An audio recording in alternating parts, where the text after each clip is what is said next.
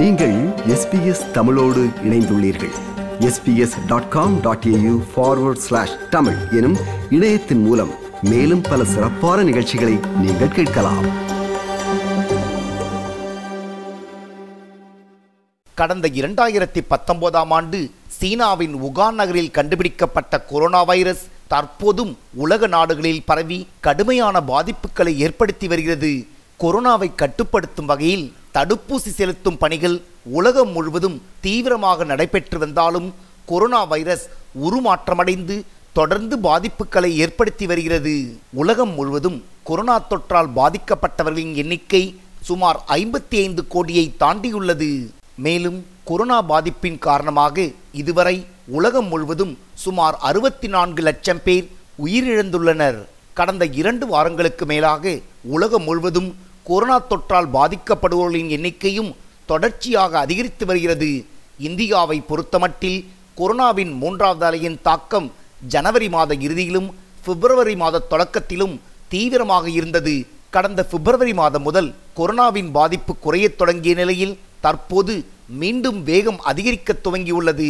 கடந்த இரண்டு வருடங்களுக்கு பிறகு இந்தியாவில் சராசரி வாழ்க்கை திரும்பி வரும் நிலையில் தற்போது கொரோனாவின் பாதிப்பு அதிகரிக்க தொடங்கியுள்ளது. பொதுமக்கள் மத்தியில் அதிர்ச்சியை ஏற்படுத்தியுள்ளது. இந்தியாவின் பெருநகரங்களான மும்பை மற்றும் டெல்லியில் கொரோனாவின் பாதிப்பு அதிகரிக்க துவங்கியுள்ளது. மேலும் தமிழகம் உள்ளிட்ட சில மாநிலங்களில் பாதிப்பு மிக தீவிரமாக பரவி வருகிறது. கடந்த ஒரு வாரமாகவே தினசரி கொரோனா பாதிப்பின் எண்ணிக்கையில் ஏற்றத்தாழ்வுகள் இருந்தாலும் நேற்று முன்தினம் கொரோனாவால் பாதிக்கப்பட்டோரின் எண்ணிக்கை பதினேழு ஆயிரத்தை தாண்டியது. மிகப்பெரிய கவலையை ஏற்படுத்தியுள்ளது. தமிழகத்தில் மட்டும் நேற்று முன்தினம் இரண்டாயிரத்தி முன்னூற்றி எண்பத்தி ஐந்து பேருக்கு கொரோனா தொற்று கண்டறியப்பட்டுள்ளது. கடந்த சில நாட்களாக நாள்தோறும் ஆயிரத்திற்கும் மேற்பட்டோர் கொரோனாவால் பாதிக்கப்பட்ட நிலையில் தற்போது அந்த எண்ணிக்கை இரண்டாயிரத்தை தாண்டியுள்ளது. கடந்த இருபத்தி நான்கு மணி நேரத்தில் சென்னையில் மட்டும் சுமார் ஆயிரத்திற்கும் அதிகமானோர் கொரோனா தொற்றால் பாதிக்கப்பட்டுள்ளது கண்டறியப்பட்டுள்ளது. இரண்டாயிரத்துக்கு அதிகமானோர் கொரோனா தொற்றால் பாதிக்கப்பட்டாலும் இறப்பு எண்ணிக்கை ஒன்றுமில்லை என்பதும் நோக்கத்தக்கது. தமிழகத்தில் கொரோனாவின் தொற்று நாளுக்கு நாள் அதிகரித்து வருவதால் தமிழக முதலமைச்சர் மு ஸ்டாலின் நேற்று முன்தினம் தலைமை செயலகத்தில் அதிகாரிகளுடன் ஆலோசனை மேற்கொண்டார்.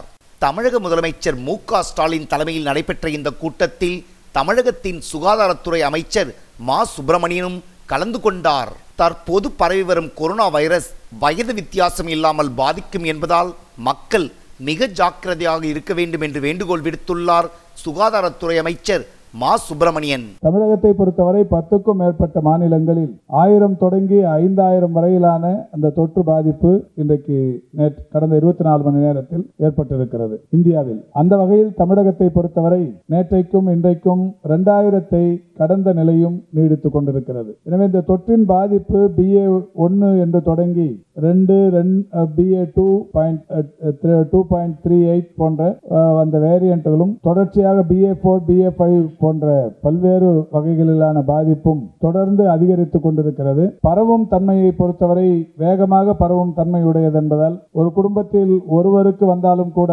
வயது வித்தியாசம் இல்லாமல் குழந்தைகள் முதல் அனைவருக்குமே இந்த பாதிப்பு தொடர்கிறது என்பதால் இதிலிருந்து நம்மை தற்காத்துக் கொள்வதற்கு அரசின் விதிமுறைகளை தொடர்ந்து கடைபிடிக்க வேண்டும் என்று அறிவுறுத்தி இருக்கிறார்கள் கொரோனாவின் பாதிப்பு பல மாநிலங்களில் தொடர்ச்சியாக அதிகரித்து வருவதால் தற்போது மீண்டும் முகக்கவசம் அணிய வேண்டும் என்று வலியுறுத்தப்படுகிறது. சில மாநிலங்களில் முகக்கவசம் கட்டாயம் என்று அறிவிக்கப்பட்டுள்ளது. தமிழகத்தின் அண்டை மாநிலமான கேரளாவில் முகக்கவசம் கட்டாயம் என்று அம்மாநில அரசு அறிவித்துள்ளது. அதேபோல் தமிழகத்தின் அண்டை மாநிலமான புதுச்சேரியிலும் கொரோனாவின் பாதிப்பு அதிகரிக்க துவங்கியுள்ளது. தமிழகத்திலும் முகக்கவசம் கட்டாயம் என்று தமிழக அரசு அறிவித்துள்ளது. முகக்கவசம் அணிவது குறித்தும் கொரோனாவின் பாதிப்புகள் குறித்தும் பொதுமக்கள் சிலர் தெரிவித்த கருத்துக்கள் ஸோ வந்து மக்கள் வந்து சேஃப்டியாக இல்லாதது தான் மேக்ஸிமம் சொல்ல போனால் ஏன்னா வந்து கொஞ்ச நாள்லேயே வந்து கொரோனாலாம் போனனால அவங்க மாஸ்கெல்லாம் எடுக்கிறது சானிடைசர் எல்லாம் போகிறது ஸோ டிஸ்டன்ஸ் எதுவும் மெயின்டைன் பண்ணாமல் அவங்க இஷ்டத்துக்கு இருக்கிறது. ஸோ அந்த அவேர்னஸோட அவங்க மாஸ்கெல்லாம் போட்டு அதே அவேர்னஸோட இருந்தால் கோவிட் மேக்ஸிமம் நம்ம வந்து கட்டுப்பாடுக்குள்ளே கொண்டு வரலாம். ஃபஸ்ட்டு இருந்தது ஃபஸ்ட்டு ரொம்ப இதாக இருக்கும்போது வந்து மாஸ்க் போட சொல்லியிருந்தாங்க. இப்போ வந்து அப்படியே கொஞ்சம் ரிலீஃப் பண்ணி விட்டாங்க.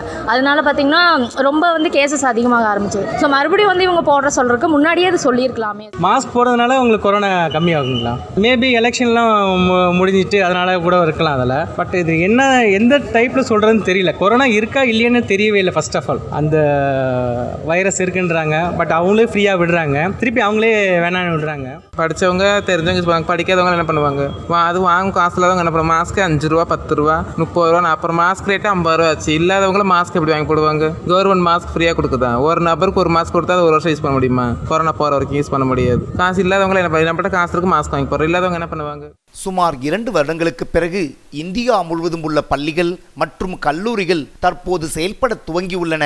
இது போன்ற சூழ்நிலையில் மீண்டும் கொரோனாவின் பாதிப்பு அதிகரித்து மீண்டும் ஆன்லைன் வகுப்புகள் நடத்தப்படுமா என்ற பெரிய கவலையும் பெற்றோர்கள் மற்றும் மாணவர்கள் மத்தியில் ஏற்பட்டுள்ளது.